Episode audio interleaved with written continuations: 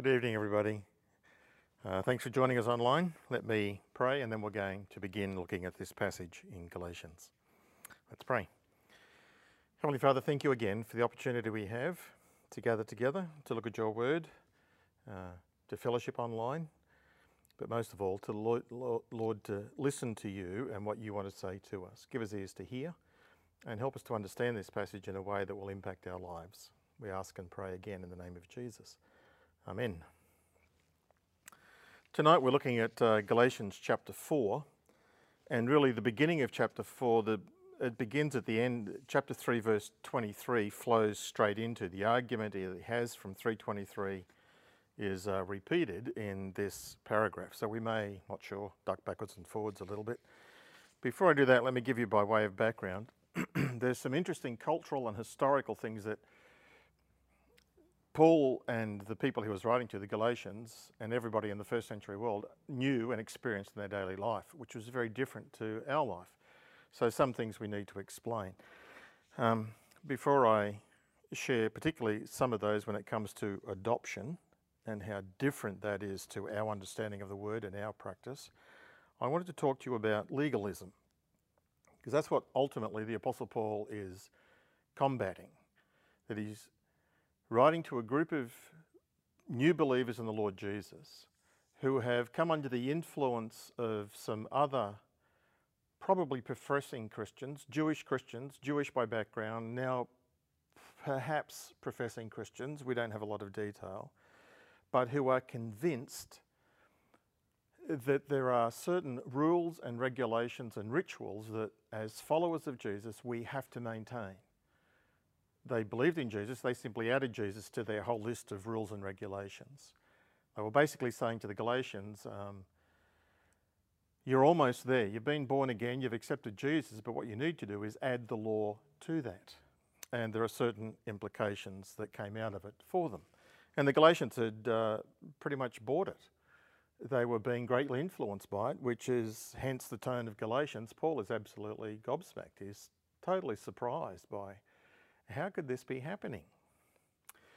In our world, we still have the influence of legalism. Legalism is something that gives the appearance of maturity as a Christian, when in reality, it's more like a second childhood in Christian experience. Um, I don't doubt that people who are legalistic are motivated by wanting to be better Christians, but their methods are wrong. Their understanding is certainly incorrect. The Judaizers back in Galatians, they were saying that the law, obeying the law, will make you a better Christian.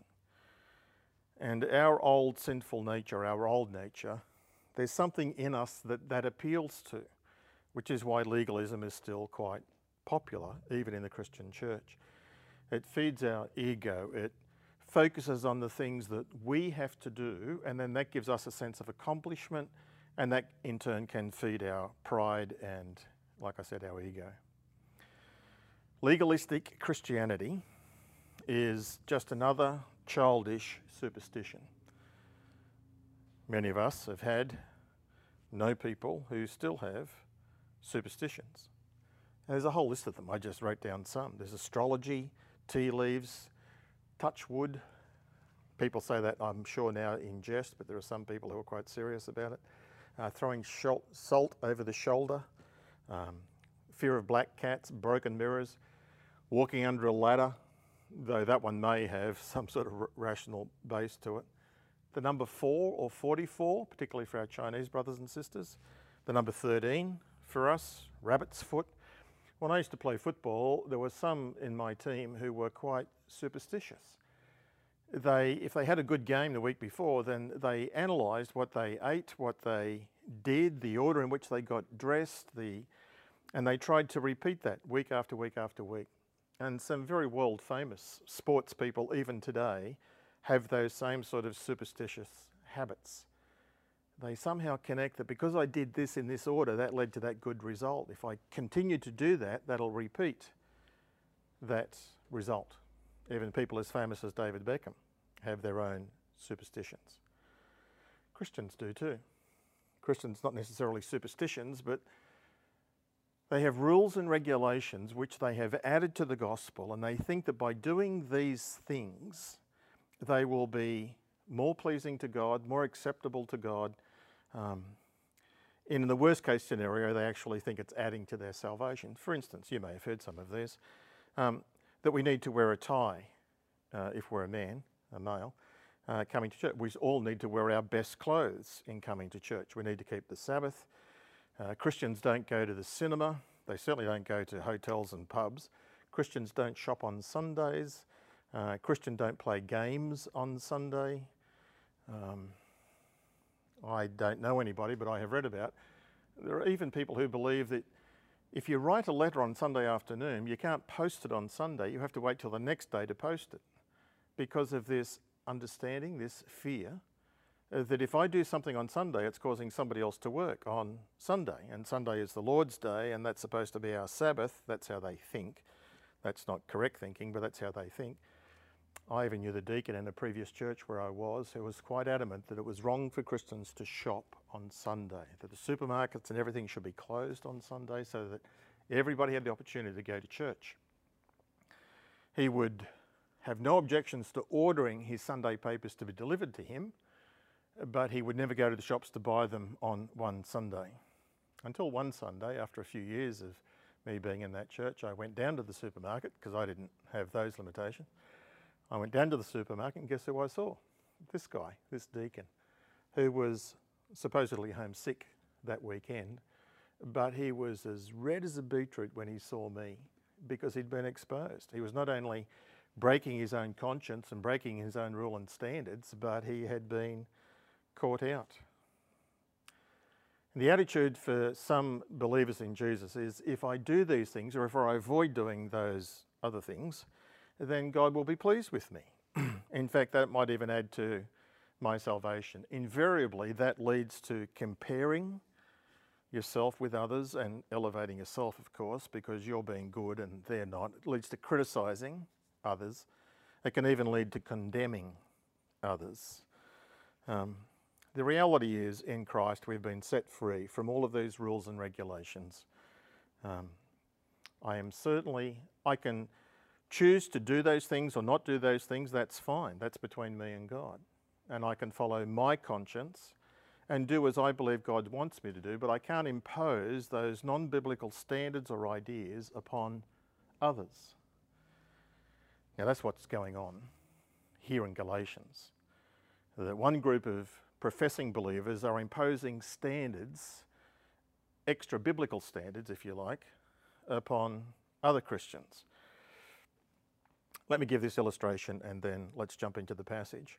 What would you say to someone if you got on a plane and you um, boarded with them and sat across the aisle from them so you could see them quite clearly? And as the plane is taxiing and then revving up to race down the, uh, the runway for takeoff, you look across and you see that person with their arms on the, the chair just very quietly push themselves up just an inch or a couple of inches, four centimetres from their seat. If you said to them, What are you doing? And if they were to say to you, I'm helping the plane to lift by supporting my own weight, what would you think? Well, it's ludicrous, isn't it? It's, it's stupidity, it's faulty thinking. But that's exactly what legalistic Christians are doing. They're by their own effort trying to help Jesus save them. We can't help Jesus save us. We can't contribute in any way to that. He does it all for us. Like all illustrations, that they all have their limitations. Please don't take this illustration to think or apply that all we have to do to be saved is sit back and do nothing.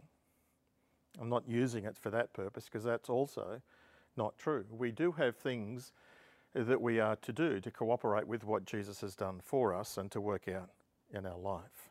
Well, let's jump into this passage and see where Paul takes his argument for this first century group of Galatian Christians. Firstly, in verses 1 to 7, he's going to explain their adoption. And I'll need to talk about that because, as I said, it's quite different. Verses 8 to 11, he expresses his sadness at their regression. They're going back under these under the law, under rules and regulations and these limitations. And he regrets and he's saddened by the fact that we used to be close. Now you seem to have abandoned me, you're going with them. And then, thirdly, in verses 12 to 20, he appeals for their affection and for their restoration.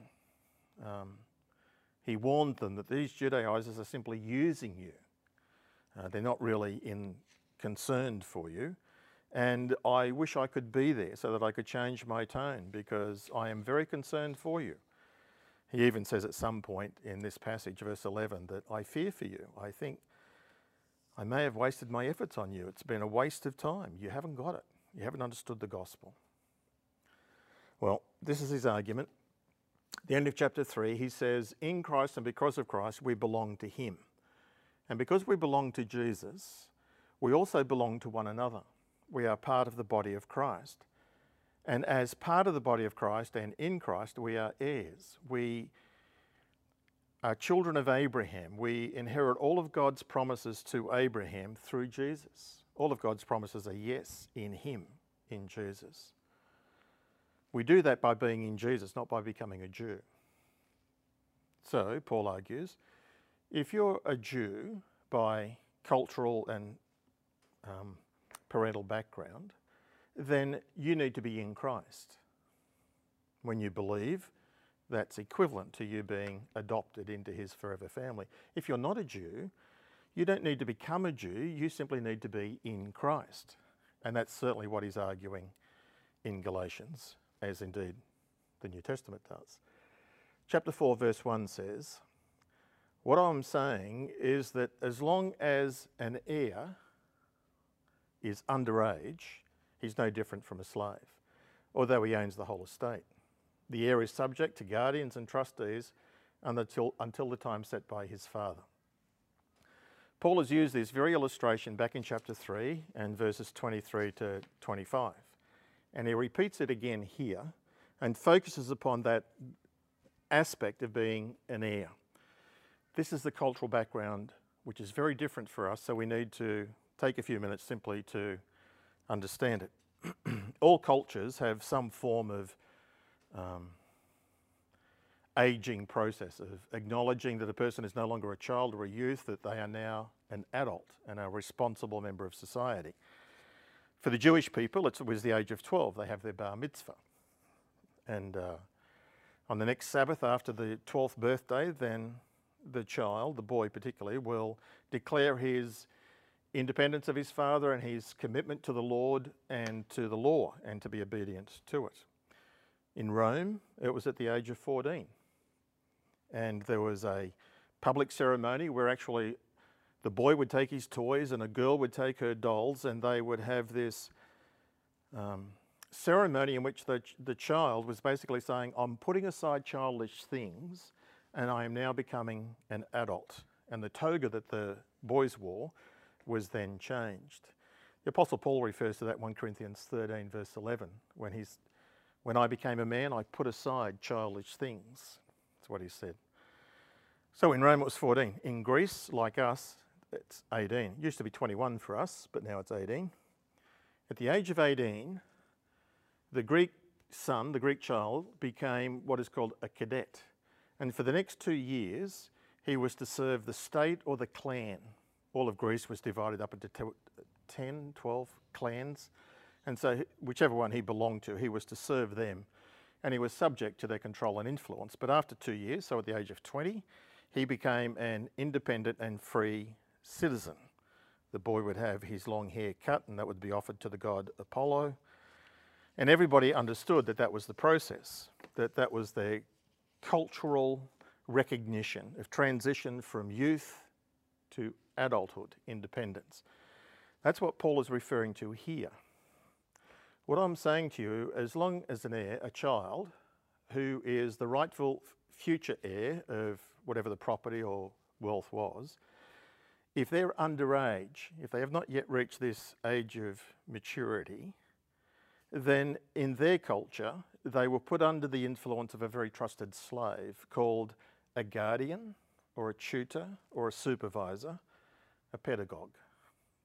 And the pedagogue was this very trusted servant um, who had very clear responsibilities to raise that child. They acted on behalf of the parents. Um, and so the child was under the very strict discipline of the guardian. Uh, the guardian would tell the child, the son, when to wake up, what to wear, when to go to school, um, make sure when they came home that they studied, how they were to behave, would teach them how to obey, when they would go to bed. The child, even though he was the son of the father, the owner, even though he's the rightful heir, he had no permission to go anywhere without the companionship of the guardian, and he could do nothing without the permission of the guardian. And in fact, when the child went to school, the guardian would walk behind them, would often have a, a rod or a stick. If the child got off track or got distracted or slowed down, then often there would be a cane was used. There could be a whipping. And the guardian had that authority and control over the son, over the rightful heir. They called him the young master. Master because one day we'd inherit everything, but young to keep him in his place. That it wasn't his yet. He was not mature enough to be able to receive it. And this, of course, is not a permanent arrangement. When the child came of age, then the time set by the father, then the relationship changed. There was often a very close relationship had developed over those years. They were still friendly, still cared for each other. But there's no authority and there's no control anymore. The child is now an adult. They're now a rightful heir, the owner.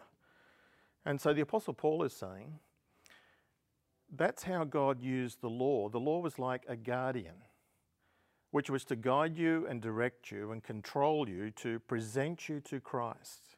And in Christ, when you come to believe in Him, that's your coming of age ceremony. You are no longer a slave, you are now a son.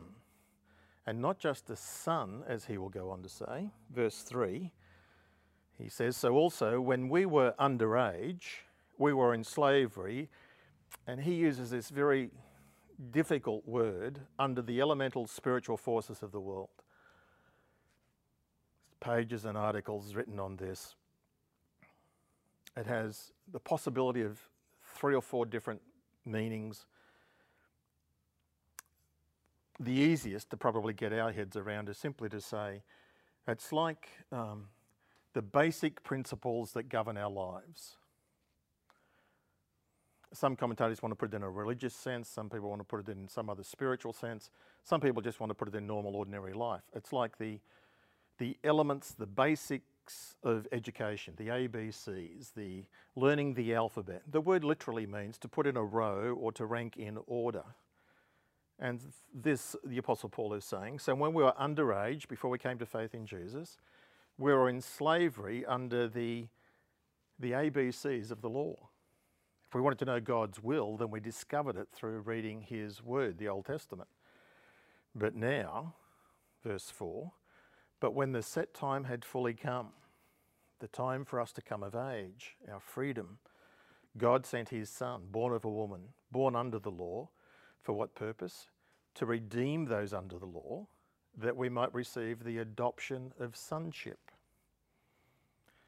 In Paul's culture, this made easy sense. For us, it's a bit of a wrestle, and we need to work at it a little bit. Notice what Paul says in verse 4 when the time had fully come, the time set by the Father uh, that Jesus came into our world, and by his life, his death, and his resurrection, he came to redeem us and to adopt us. Verse 4 and 5. The time had fully come, both in history and in providence. There was a common Greek language because of Alexander the Great. Everybody spoke a common language, Greek, and then with a Roman influence, Latin. Um, because of the Roman Empire, there was peace everywhere because of their military dominance but they're also masters at constructing roads in order for their military to move very quickly. Uh, but that led to peace and a means of easy transportation. You could go anywhere in the ancient world and you could communicate with anybody because of the Greek and the Roman laws and roads. God had prepared all of this when the time had fully come, when the time was just right. And also religiously, the Gentiles were tired of their old pagan gods and how ineffective it all was. And the Jews had grown quite weary, being bound to the law and failing at keeping it for about 1500 years. At that time, at just the right time, God sent his Son. And if you note the passage, verse 4 says, um, God sent his Son, born of a woman. It gives us an indication, an insight into the true identity of who Jesus is. Jesus is God's Son, He's divine. And He was sent before He was born. He existed before He was born. He's eternal. Um, the Son of God is God the Son, fully equal to the Father and to the Spirit. And then Paul says, God sent His Son, born of a woman, fully human. Whether it's an allusion to the virgin birth or not, I think is a secondary point. The main point is to say that Jesus was sent and he became fully human. He became man. He became one with us in order that he could redeem us. He was born under the law in order that he, and so, ouch, so he was bound to obey the law. And he did so perfectly. He did it all, never broke one, including even what the law says about becoming a curse taking the death penalty if you committed sin. And he took our sin upon us, so therefore he wore our death penalty. Verse 5 why did he come? He came to redeem us, to pay the price. If Jesus wasn't a man, then he couldn't redeem humankind. If he hadn't been righteous without sin, then he couldn't redeem the unrighteous. And if he hadn't have been God the Son, then he couldn't have been he wouldn't have been able to make us sons of God, sons and daughters of God. So he came to redeem, to pay the price in order that we could be set free. But not just that, Paul goes on to say, and so that we might receive the adoption as sons. He came to atone and to adopt. We have been released from sin, rescued, saved, redeemed, and adopted there's a hint of this even at the resurrection. In Matthew 28 and verse 10, the Lord Jesus says to the women, Go and tell my brothers that I'll meet them in Galilee. My brothers, they're part of the family. He even alludes to this in John 20 when he's talking to Mary Magdalene. I have not yet ascended to my Father and your Father. That we have the same Father. We are in the family. Jesus anticipated this in the Lord's Prayer when the disciples said, Teach us, Lord, how to pray. And he said, Pray like this Our Father. Jesus came to redeem us and to adopt us, to be part of his and the Father's family. And God not only wants us to know that we are loved and accepted in his family, um, he sent his Spirit in order that we might be fully aware of that and assured of it the Holy Spirit comes, the Spirit of Jesus, the Spirit of God, the Holy Spirit comes into our hearts. And verse 6 tells us, and he whispers in us, in our hearts, Abba, Father. And you've heard on numerous occasions that Abba is a very intimate, very close word for a child father relationship. And it's Aramaic, and that's exactly what it is. But there's also a note of respect as well as affection, endearment. Um, it's dear father, dear dad, dearest father. There's a closeness and an intimacy. And God wants us to have a relationship with Him just like that. Before I move on, let me also point out the divine, uh, the Trinity working together Father, Son, and Spirit. And we get caught up in that. We're included in it. The Father, the Son, and the Spirit at work in us. It's the Spirit in us, His voice on our lips that says, Abba Father. God in us working and um, strengthening this relationship. The Apostle Paul will go on to say in Galatians, so therefore we are to live by the Spirit, not by the rules and regulations, not legalistically, but by the freedom and direction of God's Spirit as He reveals His truth through His inspired word. The Old Testament law can be divided into three parts. There is the civil law, which is for the nation of Israel. It instructed them how they should live as a nation. There is a ceremonial law, which is their religious instruction, how they should worship, their sacrifices in the temple and the priesthood, etc.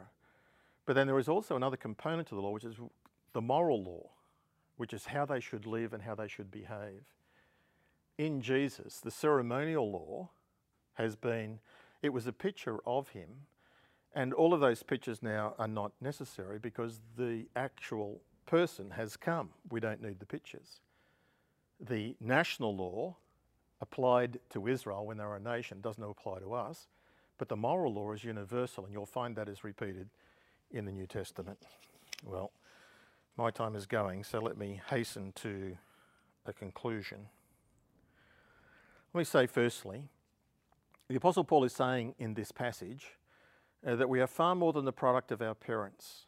Our parents give us our genes, but God gives us grace. We get our looks from our mum and dad, but we get eternal life from our Heavenly Father, and our character is to develop to become more like the Lord Jesus. We're part of God's family. And God gives us what our family couldn't or didn't. Um, he doesn't leave us to adrift on the sea of our own abilities and he- hereditary. Um, the past is, in other words, is not our prison. We have a choice to make. Um, we can change paths. We can choose well, and to do so, we need to choose God, to choose knowing Him through the person of Jesus. And He sets us free from all of these other rules and regulations in religion. Let me ask you three things. Number one, how's your relationship with God? Do you see God as the boss, the master, the Lord? Are you frightened of Him? Or do you see God as He wants to be seen, which is a loving Heavenly Father, as Abba, Father? God wants you to be and to act as His child. Now, there is a sense in which He is Master and He is Lord, of course. But God wants us to not be in fear of Him in that sense, but to know Him and love Him as our Father, and our Father as our Lord. Number two, are you saved by Christ, or are you saved by Christ and your efforts? Needs thinking about. There are three options, only one of them is right. Some people say we are saved by Christ alone, and they mean, and we don't have to do anything. We don't have to serve, we don't have to obey, we don't have to change. Well, they're wrong. That's not true. Some people say, secondly, that we are saved by Christ and my efforts. That Jesus gets me so far, but I have to do certain things. I have to obey. I have to be religious. I have to attend church. I have to do these things in order to be saved. They're wrong.